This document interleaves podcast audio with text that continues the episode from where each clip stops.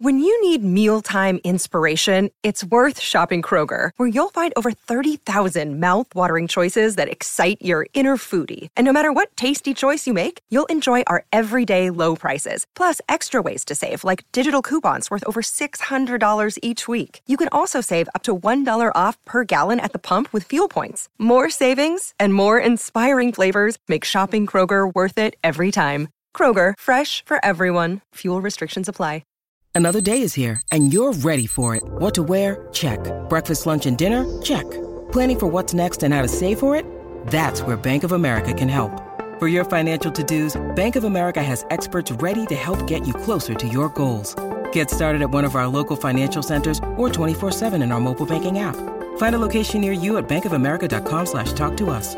What would you like the power to do? Mobile banking requires downloading the app and is only available for select devices. Message and data rates may apply. Bank of America and a member FDIC. Well, it's the second day of Christmas. And you can say your true love gave to you two turtle doves on the second day of Christmas, just as the song The 12 Days of Christmas goes. However, maybe instead of getting two turtle doves, maybe your true love could give you something better. Instead of two turtle doves, why don't they give you two Ravens losses? You're listening to the What the Elf Was That podcast, an iconoclastic look at the latest Cleveland Browns news. The What the Elf Was That podcast is part of the Fanatical Elves Podcast Network, a part of the Fans First Sports Network. Here's your host, Joel Cade. Welcome back to another edition of What the Elf Was That? The day after Christmas edition, the second day of Christmas, where the traditional gift on the second day of Christmas is two turtle doves signifying friendship. I would prefer to have two Ravens losses, reminding just everyone of just how much I hate the Ravens. Let me see if I can find it. Do I still have it? Just how much I hate the Ravens, right? I'm actually a Ravens fan. Go to hell. That's right, Ravens fans. That's where you can go. I digress. The playoffs are in reach. I've been saying 10 and you're in, and there's an incredibly convoluted system in place or countdown. You can find this on Twitter. An absolutely convoluted situation that would actually result in the Browns not making the playoffs. But it's actually pretty simple for the Browns to make the playoffs. Go into Thursday night and beat the Jets. Period. You win, and you're in. Now they're 10 and 5, and I keep saying 10 and you're in, and I still think they'd be in whether they lost the next two games or not. However, just go in there Thursday night and beat the Jets, and it's over, right? Go in, beat the Jets, and it's over. So I feel obligated because these are some things that people are talking about on Twitter that I feel like I have to talk about certain things on Twitter, and then I'm gonna get to what I want to talk about, which is a far more Christmassy and festive situation. But let's get the, the the the first things first out of the way. For all you people out there who want to fire Kevin Stefanski.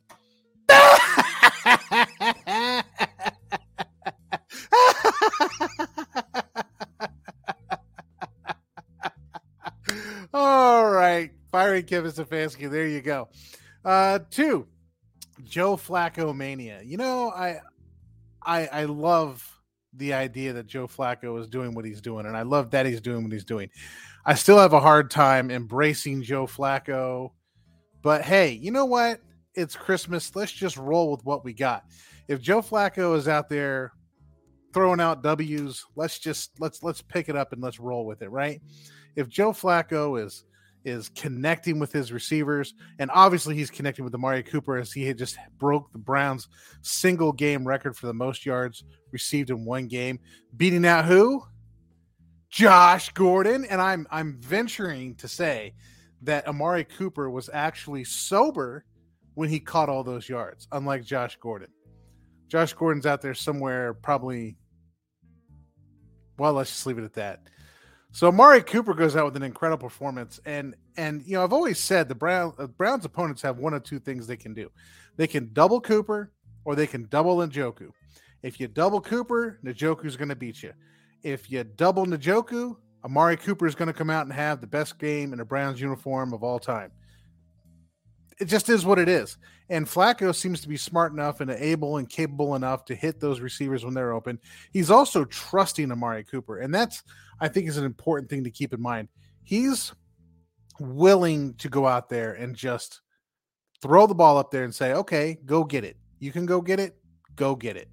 And so when you have trust like that and your quarterback is willing to throw the ball up there, you're going to see games like we saw last week. Now, I'm guessing the Jets are now going to double Amari Cooper, which means David Njoku is probably going to have a breakout night on Thursday night. At least that's what I'm hoping for because what you don't want is this to go to the Browns' head and Flacco to say, "Oh, I can just hit Cooper all day long." Then he's thrown into double coverage. You want to avoid that. Just take the person that's open, throw the ball to them, and let them make a play. And and Joe Flacco's been around long enough to know that, hey, just hit the guy that's open and let's get positive yards. Uh, Flacco mania. I think we've been talking about Flacco mania. I think I'm talking about Mari Cooper more than Joe Flacco. Flacco mania. Let me just make sure we put this just out here. There is a reason why Joe Flacco was at home and Deshaun Watson's getting paid what he's paid. Deshaun Watson is the quarterback, period. So I wouldn't get too wrapped up into Flacco mania. He's good right now. Let's just ride it, enjoy it, enjoy it for the rest of your life. Hey, remember when that guy Joe Flacco came off the bench and won us the Super Bowl? Do you? Do you? You know, just like the water boy, right? Joe Flacco came in and did something. Let's enjoy it for now, but just know next season if Flacco's on the team or not, Deshaun Watson's the quarterback. Would I love Deshaun Watson to learn some stuff from Joe Flacco? Absolutely. Flacco seems to be a cerebral player. He knows where to go to the ball, when to go to ball, why to go with the person to the ball. Deshaun Watson doesn't really seem to have that problem, though, in case you haven't watched this season. Deshaun Watson, when healthy and playing, has pretty much been lights out. I mean, he had a perfect passer rating, I believe, against the Titans uh, or it was the other game that he just like went off. There's two games where he just like went off and had a, a terrific like game. No interceptions, three, four touchdown passes, 300 yards. Deshaun Watson's your quarterback, long term, period. But Joe Flacco's fun. He may not be Mr. Right, but he's Mr. Right now. So let's just enjoy being with Mr. Right now. But to think that Flacco is going to be the long term answer, that that's probably not it. I mean, I would love to see him on the team next year as a backup. Um, if you, as the dog pound, can handle that situation, I don't know if you can or not, but if you can, that'd be tremendous. Oh, boys, ladies and gentlemen, got some good. Now we have some referee talk today. Uh, now we've got some of these preliminaries out of the way. I want to talk about the Christmas gift that was given to me a week or a few days, a day before Christmas on Christmas Eve. How Santa Claus looked down on Joel and smiled and gave him the game just gave me the game I've always wanted. I knew I was a good boy this year. And like Santa Claus was like looking at me like, oh, that Joel, he's been such a good boy. I'm going to give him exactly what he wants. And he gave it to me. Santa Claus gave me exactly what I wanted. You know what that is? A game without kickers. It was amazing. The Browns played it a game without kickers. And football was so much better and so much more fun when there was not a kicker involved. But before I get into the glories of a game without kickers, let's talk about why I again always tell you that kickers are not football players. They're not football players. They shouldn't be doing things that football players do. They shouldn't get football player awards because they're not football players. You could be the Dallas Cowboys and get yourself a retread soccer player, and he could become an all pro kicker. Just look at the Dallas Cowboys kicker. Three years ago, he's kicking soccer balls. Now he's kicking footballs, and he's like the next best thing since sliced bread down there in Dallas. The Browns just need to get themselves another soccer player and just move on. But they need to admit something for a second. And I'm going to spend some time on this. They need to just admit that football players are not, or kickers are not football players, period. So let's just start with Dustin Hopkins. Okay. Dustin Hopkins kicking the ball like nobody's business, right? Yeah, about to break Jim Brown's single season kicking record until what happened? And you guys know what happened. They kicked the ball down the field. And I am so angry at the Browns special teams. I mean, I've been saying this all year. Why are you not just kicking the ball in the end zone and taking it on the 25, but instead you're kicking three, four yards short, thinking you're going to come down there and make a tackle. And eventually, at some point, you're going to get burnt. I've been saying this. You're going to get burnt playing like that.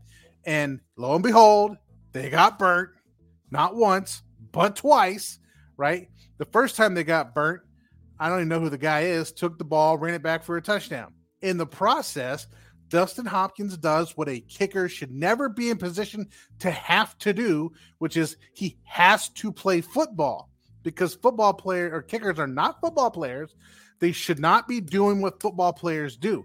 And then when he ran out there in attempt to run and tackle somebody, he injured himself trying to be a football player. Don't pretend you're a football player because you're not a football player. And the minute your coverage team can't cover the kickoff because you kicked it short and you let them turn it back, you get your kicker hurt. You need your kicker to kick, not to make tackles. Stop it. Stop it. Stop it. Stop it. Put the ball in the end zone and let it go. Run it out to the 25. There's less of a chance statistically, believe this or not, statistically, the team has a worse chance of scoring points on you if they start on the 25 than if they start on the 20. And I know that's completely counterintuitive. Okay. You would think, okay, they're five yards closer to the opponent, to their end zone, right? They have a better chance of getting in the It statistically it doesn't work out that way. Teams score less when they start on the 25 than they do if they start on the 20. It's bizarre. It's absolutely one of those anomalies of statistics, but it's true. Okay. Just kick the ball in the end zone, put it on the 25. Okay. Let them go at it. Kickers are not a necessary force in this game. You do not have to have kickers in the game of football. And Sunday's game proved it. Now, I said they got burnt twice. That's the first time they got burnt. They gave up a long touchdown run, and your kicker got hurt in the process. So what do you do now? Well, you don't have a place kicker. Which, by the way, how does Corey Bojorquez not know how to kick field goals? Okay, you don't need to carry a backup kicker because your backup kicker should be your punter. Your punter should be well uh, good enough to kick place kicking, to kick off and put the ball in the end zone, and to kick like short range field goals if necessary. Now you're not going to ask your punter to come in and kick a 50 yard field goal, maybe even a 45, maybe even a 40, but they should be able to make them inside 40 yards.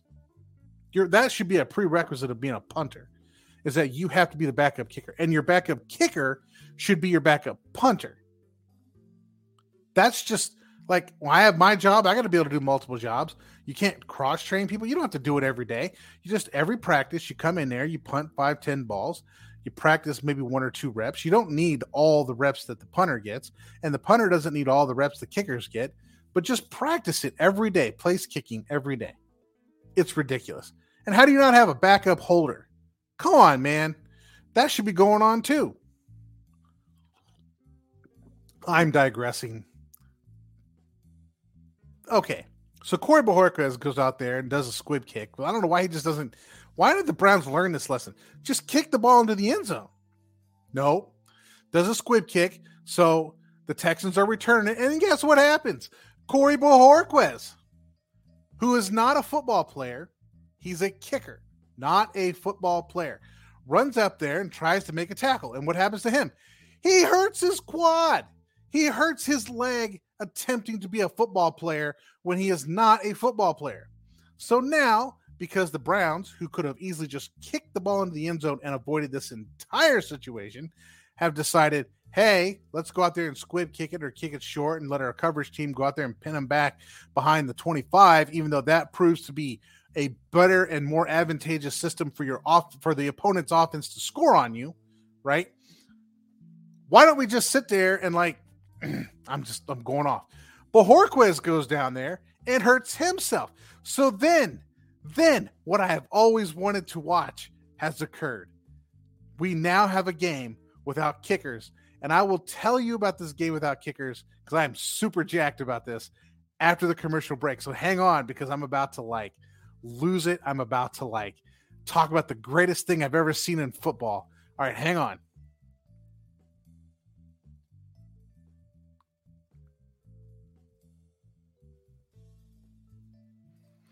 All right, ladies and gentlemen, we're back, and I am excited to get to this section of the of the podcast. A game without kickers. It was tremendous because what kickers are, kickers are basically your your like safety net. Okay, that's what it is. It's like okay, if you're getting on an airplane and you're going to jump out of an airplane, you got a parachute, right? Well, in case the first parachute doesn't work, you have a backup parachute in the parachute that pack that you've put on. So you have this safety net. So you know, okay, if my first parachute doesn't work out, the second one will pop open and, and we'll be okay. Kickers are the safety net. They're the cop out. They're the the I give up. I'm a wimp. I'm not a I'm not serious about this situation for football. Period. You could you could play the entire game without kickers, and like Sunday we did it right. Just get some backup dude who squib kicks the ball. Like by the way, after Corey Bojorquez went down, the Browns got somebody. I don't even know who it was to run up there and squib kick the ball down the field. And you know what? He did just as well of a job as Corey Bojorquez did. So why not just have a regular player out there squib kick the ball down the field and run and make a tackle? Just have a DB go out there, squib kick the ball down the field. Then you've got another DB on the field who can run, tackle, and hit and actually play coverage. If that's what you're going to do, just go all in with it. Don't don't half rear end this crap by putting some guy in there who can't who's not a football player and try to ask him to be a football player. Just get a football player and teach him to kick. It's not that hard. Kick the ball down the field on a squib kick and have him play defense. That's how you fix it. Anyway, back to the glorious moment of a game with no kickers. All right. So as soon as this happens, right, the Browns now have no punter and they have no field goal kicker.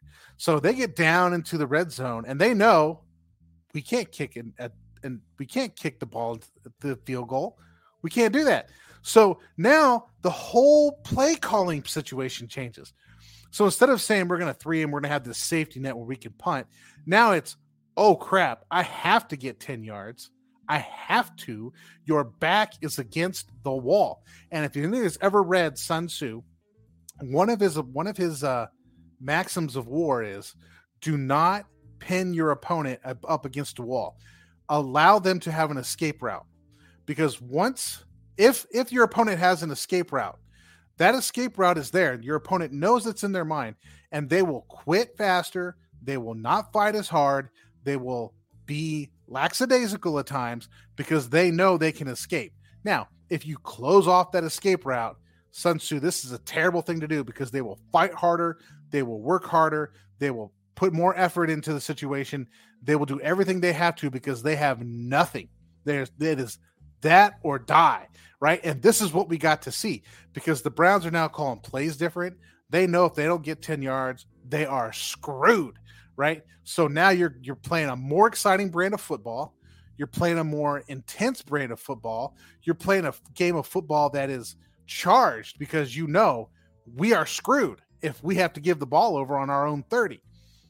So they're taking more chances. They're doing riskier stuff.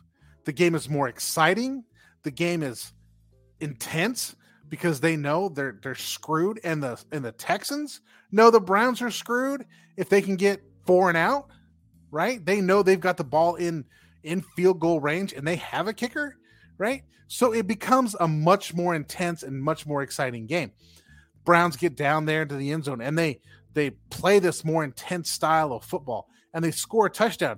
Well, they can't kick an extra point they're going for two, baby, which is much more exciting to watch than somebody like kicking the ball through a, a freaking uprights into a net. Screw that crap. Just put the team out there, right? You want to see offensive scoring, all right? Put an offense out there, put their back against the wall, and then tell the defense if they can prevent them from getting the first down, their team will have the ball in opponent's territory. Scores, scoring will go through the roof. The excitement will go through the roof just the style of play will be much more of a reckless abandon and much more exciting and interesting and fascinating because play callers will start creating new plays saying if we don't get this we're screwed. And defenses will take more chances because know the reward is higher for the chances. You got a third and 10 right? And you know okay if you get a stop here they're going to punt. What are you going to do? You're going to pull your people back you're going to protect the line and you're going to force them to punt. Now, let's say third and 10, you know that you're going to face fourth down. All of a sudden, you're playing your normal defense, right? You're blitzing, you're putting pressure on. Your defensive backs are going to take more chances because to them, they know there's a fourth down play coming. Then you get on fourth down, right? fourth down, it's exciting. It's all on, baby. You can put you're gonna pressure more, you can play, you're gonna do what you do well more. You're not gonna just sit back and guard the line. Why would you do that? Because if you sit back and guard the line, you're gonna get the ball wherever the ball's in. But if you attack and you play hard, you know that you're going to have a chance to get the ball in opponent's territory. That's going to lead to you possibly scoring. It is a much more intense, exciting, and fun game.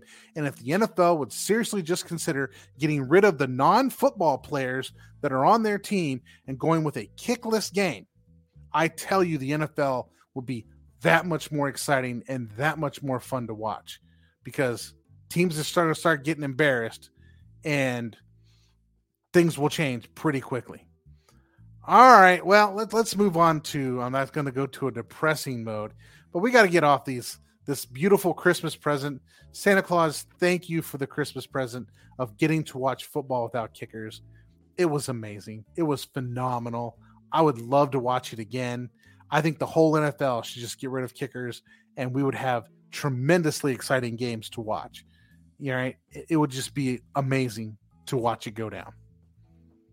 Anyway, let's talk about something less interesting, but interesting nonetheless. Nonetheless, Dean Blandino. All right, I lost my article. No, Dean. There it is. Dean Blandino went on to the awful announcing podcast. All right and brought up a subject that I have been talking about that is near and dear to my heart for a long time. By the way, this was dated December 15th, so I'm clearly 11 days late to the game. And apparently, I didn't see this when it came out, but I saw it. But now we're going to have to talk about this. So, those of you don't know, Dean Blandino is the former vice president of officiating for the NFL from 2013 to 2017. So, he basically was in charge of all the officials. Who are the officials? What do they do? what point of emphasis is there going to be, you know, how the officials are going to handle everything. He was in charge of the officials for the NFL. He was on the awful announcing podcast where they asked him a few questions that we all ask about, but nobody's really asked them about, which is referees, officials, and officials potentially throwing games or being paid to throw games. So I believe the uh, official question, if I can find the article here, the official question was, um, well, I don't know what the question is, but let me give you the quote.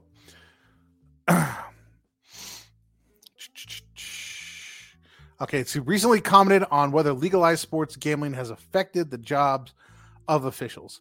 And he states, and he says in the podcast that you can't tell for now if it actually has affected their jobs. But the NFL has strict protocols in place for officials even before they're hired. And NFL security representatives goes door to door in their neighborhood to talk to their neighbors, and they still do this to this day. So if you're going to get hired as an official in the NFL, somebody's going to go door to door around your neighborhood and ask about you. They're going to look into who you hang out with. They're going to look at your bank accounts. They're going to look at everything going on. To quote Blandino, he says they'd look at all your business associations they look for conflicts of interest, all of that, bank accounts, everything. And then there's checks during the season. And so they'll look at if a game official has $10 in their bank account on Friday, then they work a game and now there's a 100,000. That's a red flag, right? So you're checking those things. You're monitoring the betting lines and how calls impact those lines. And are there officials, individual officials that are involved in more of those calls than not?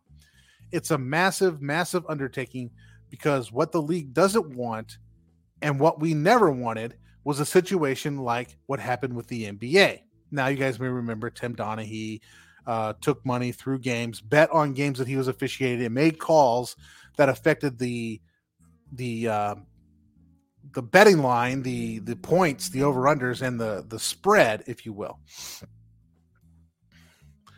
Then asked has an NFL official ever been approached by somebody to make calls that would impact the score, stat line, or anything like that in a game? And here's the quote We've had situations where people were approached, I mean, officials were approached. We've always told our game officials that that because they're in hotels, they're traveling around during the season. We didn't want them wearing NFL branded gear. We didn't want them to be inconspicuous because someone sees them and uh, probably means he does want them to be inconspicuous. Probably just a, a misquote right there. Just because someone sees them and says, "Oh, those are the NFL officials," and then you never know. You don't know if you're going to come. You don't know who you're going to come across, and they know that they're supposed to go to NFL security if something like that happens, and that has happened in the past. Okay, let's just stop there for a second. So, what we've got on board here is a really fascinating situation. Dean Blandino comes out and says, Hey, NFL officials have been approached in the past. Um, they're supposed to go to NFL security if such a situation happens. We tell them not to wear NFL gear. We want them to basically be inconspicuous. They want them to just be regular, average, everyday Joes because you don't know who's going to see them. and You don't know who you're going to come across. And you don't know what's going to happen. That apparently is the policy. I mean, I'm guessing. I mean, this is what they were being told by the president of, of vice president of NFL officiating from 23, 2013 to 2017 that this is the protocol. So let's just examine for a second how much this actually makes sense. Just walk ourselves through the protocol, and then we'll talk about what may be happening behind the scenes here. So apparently, I'm an NFL official, right? I show up at a hotel and somebody walks up to me and says, Hey, we'll give you money if you do this, this, and this to affect the outcome of the game. Now, at that point, the protocol is that I'm supposed to report that to NFL security.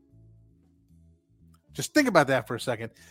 NFL officials are supposed to self report if they're offered money to affect the outcome of a game. Now, the NFL also claims that they're checking bank accounts. So if I have a bank account with $10 in it, and then after the football game, I got a bank account of $100,000 in it, then clearly that's a red flag. Okay, if this isn't adding up to you, okay, it, it shouldn't be adding up to you. And that apparently is it. And the NFL is doing checks, they're checking your associates, blah, blah, blah, blah, blah. But that apparently is the protocol for how officials handle being asked to bribe somebody. Now, let's just say for a second I'm a dude, I'm an upright dude.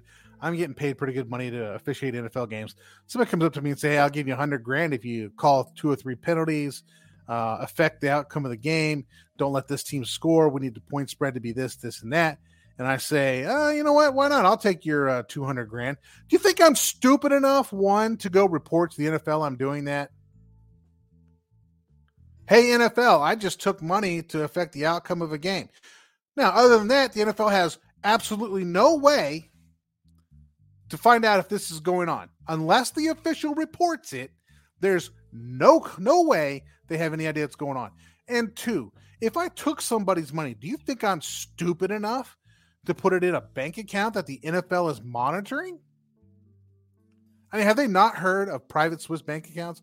If you're getting that much money, you can set something up in Switzerland and set yourself up a bank account. It's not that hard. I could probably do it, but you know, I'd have to look into it, but it can be done. Just go to Switzerland, set up a bank account, wire money over to it. Come on, man. So the whole of the NFL's monitoring, from what I can tell, is the official self reports.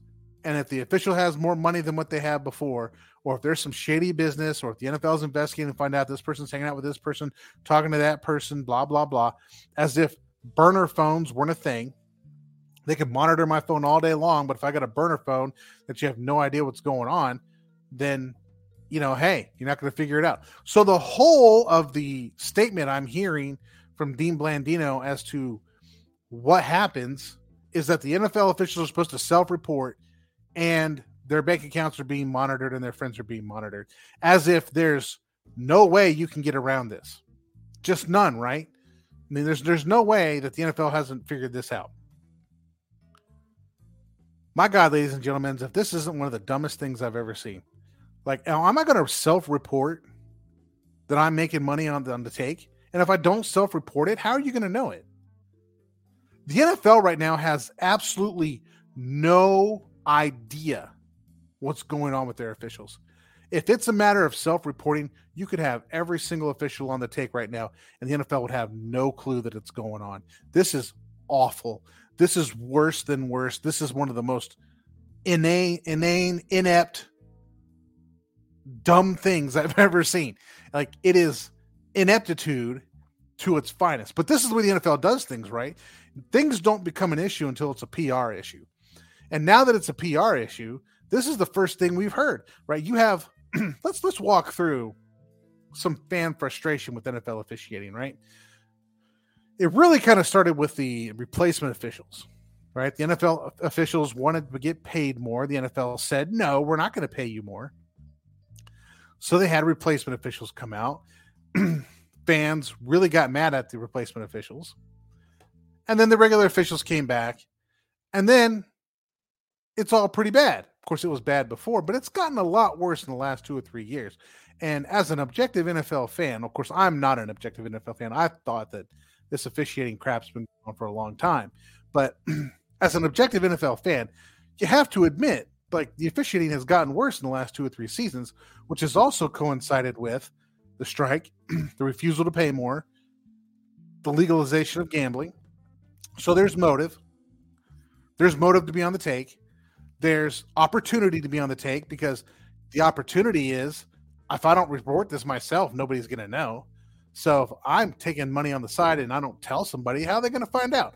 Am I that stupid to like put it in a bank account where somebody can follow it? Am I that stupid to use my own regular phone instead of a burner phone? Come on, man.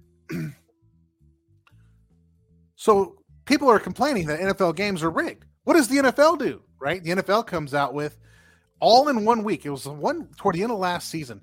Every major media outlet came out with a joke about how stupid people are for thinking that the NFL is rigging games. The NFL may not be rigging games. It may be the officials doing it on their own, which is what I'm going to talk about in a little bit. Okay. So they come out with, you know, this is a joke. The whole Jaguars thing with uh, the script writing people during uh, the schedule release that people are, there's still commercials out there where the NFL is making fun of people who think that the games are rigged, that there's a script, that there's this, which is what the NFL has done is said, okay, here's a concern.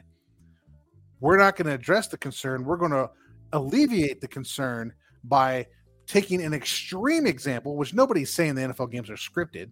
It's an extreme example. You push the logic to the extreme, and then you make fun of the extreme to the point where anybody would say the normal logical thing, like, "Hey, the NFLs are uh, the NFL officials are uh, this isn't right. Something's going on. And now you found a way to make fun of that person because you attribute the the extreme position to that person, and then you make fun of them, and you make fun of them, and you get laugh at them, and you joke at them. It's like people who think the aliens are real, right? These people have been so ridiculed in the media that nobody intelligent can get up and say, "I think the aliens are real," because you just get laughed at, even though it's probably a legitimately logical thing to say is I believe in aliens because there is evidence for extraterrestrials. Okay. But if you come out and you say that, people are going to make fun of you and think you're a quack. You're probably thinking I'm a quack just for bringing this up. Right. But that's what the NFL is doing to people who think that the the NFL games may not be on the up and up. Let's take an extreme position, make fun of it, and then anybody that says that the officials got something going on, they're going to attribute that extreme position to that person and then laugh at them and ostracize them and make them sound like they're like the crazy people from from the planet Mars.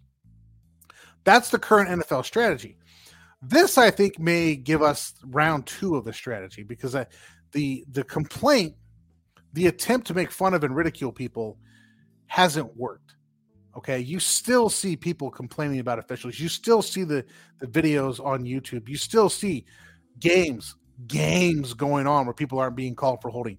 You have players now coming out saying something's not right because there's no holding calls being done. And it's not just the Browns, it's it's the Steelers.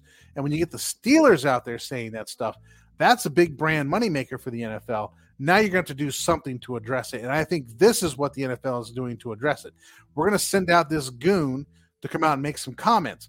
Now, this strategy was once employed when it came to the NFL gambling policy. So you might want to go back, listen to some previous episodes of what the elf was that. We talked about the gambling policy.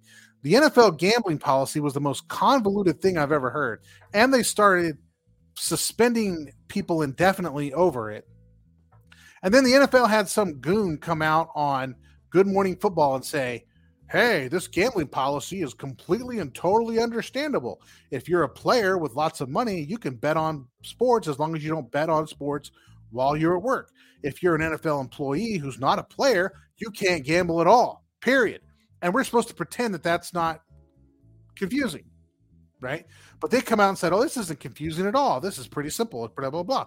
Six months later, okay, back in early September, the same NFL goon came back, went on NFL NFL Good Morning Football and said, "Well, we've clarified the gambling process because it was confusing before, even though 6 months earlier they told us it wasn't confusing. Now it is confusing." So they've retracted the confusion part and they said, "But here's our new policy. Our new policy is A B C D E F." So 6 months later because people are still complaining about the NFL gambling policy, they fix it and then come out and admit that it was confused, even though six months earlier they told you it wasn't confusing. This is what the NFL is doing now. First, we're going to make fun of everybody who thinks NFL games are rigged. But since that didn't solve the problem and people are still complaining about it, we're going to send out our goon, Dean Blandino, to come out and say, hey, look, we've got a process in place to check the officials. The officials have to self report we check to monitor this, we monitor that, we check their friends, we check their business associates. We monitor the situation. Therefore, you should all just relax because we've got this under control. And when it doesn't stop, they've already set up the boogeyman, right? They've already sent out Dean Blandino to blame the officials okay, that the NFL does their part to check out officials, and it's pretty extensive and it's pretty thorough. And I don't think it's thorough or extensive at all. I think they're just like winging it and they have no idea just how bad this is. And they've let it get out of control. And I'm thinking they now know it's out of control and they now need to start setting up who are we going to blame. And this is what Dean Blandino is doing, saying, hey, it's not us, it's not the NFL. We've done our bit. We've done our bit for King and Kingdom. We've that we've looked into everybody, into everything. But if somebody's doing this, it's because the official didn't report. The official didn't follow NFL policy. The policy's fine. Now, when it comes out that like some crap happens, the NFL's gonna be like, well, our policy and official and the way we investigated this, this was really out of date, and we need to update this and fix this and blah blah blah. But it really was the official. The official should have done this. What we're looking at, ladies and gentlemen, is a situation where there is no oversight, pretty much. I mean, if, if your job is to self report, there's no oversight. If your job is to say, hey, I've been approached, um, this is what's going on, nobody cares. No, nobody's following up. Nobody's, there's not a security guard with the officials whose job is to monitor that situation. No, the officials are just supposed to turn themselves in this situation is so not regulated, not controlled, not dealt with that the NFLs could be NFL officials would be taking money hands and fists, and the NFL would never know about it. And so now they're setting it up saying, we're doing our part. And if it's not us, it's going to be the officials. And when this breaks, and I'm telling you for years, I've been saying it will come out that the NFL officials are taking money. The NFL is going to say our policy, this is what we do, but we now need to update our policy. We need to get rid of all these bad officials. They're all bad people. It's all them. Even though there's been reports that owners are paying off officials, the NFL will not and cannot and will not ever say we we dropped the ball on this when clearly when the idea is that you have to self-report that you're getting offered money that is dropping the ball a thousand times over. All right, everybody. I'm going to leave that there. But I am going to say Merry Christmas, Merry second day of Christmas. And instead of two turtle doves, what I really want more than anything, more than turtle doves, more than friendship, what I really want are two Ravens losses. Have a great day, everybody. Thank you for listening to the What the Elf Was That podcast. Please like, subscribe, and tell all your friends to give a listen. You can follow host Joel Cade on Twitter at The Left Guard.